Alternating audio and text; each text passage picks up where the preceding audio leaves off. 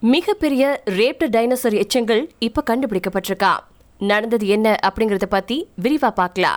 மனித இனம் எவ்வளவுதான் தொழில்நுட்பத்திலையும் நாகரிகத்திலையும் முன்னேறினாலும் இயற்கை குழந்தைகள் யானை டைனோசர் இந்த மாதிரி சிலவற்றின் மீதான காதலும் ஆர்வமும் எப்பவுமே குறையறதே கிடையாது. பல லட்சம் ஆண்டுகளுக்கு முன்னாடி வாழ்ந்த டைனோசர்கள் குறித்து சினிமா படங்கள் எல்லாமே வெளியில வந்ததுக்கு அப்புறம் கூட மனுஷங்களுக்கு டைனோசர்கள் மீதான ஆர்வம் நாளுக்கு நாள் அதிகரிச்சுட்டே தான் போயிட்டு இருக்கு சமீபத்துல மிகப்பெரிய டைனோசர் ஒன்றின் எச்சங்கள் தென் அமெரிக்க பிராந்தியத்துல கண்டுபிடிக்கப்பட்டிருக்கு. இத அர்ஜென்டினா நாட்டை சேர்ந்த புதைப்படிம ஆய்வாளர்கள் கண்டுபிடிச்சிருக்கிறதா செய்திகள் வெளியாயிருக்கு.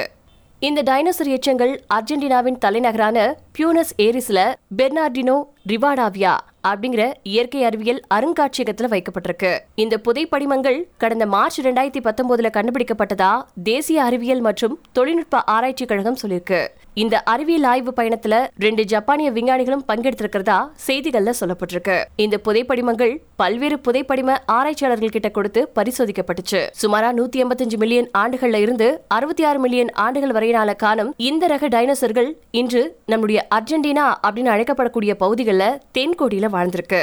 இந்த மெகா ராப்டர்கள் நல்ல வளர்ச்சித்தன்மை கொண்ட எலும்புகளை கொண்டிருக்கு. நீண்ட வால் நீளமான கழுத்து பகுதி சுமாரா அறுபது சிறிய பற்களை கொண்ட நீண்ட மண்டை ஓடு கொண்டதா இருக்கிறதா அரன்சியாக ரொலாண்டோ சொல்லியிருக்காங்க.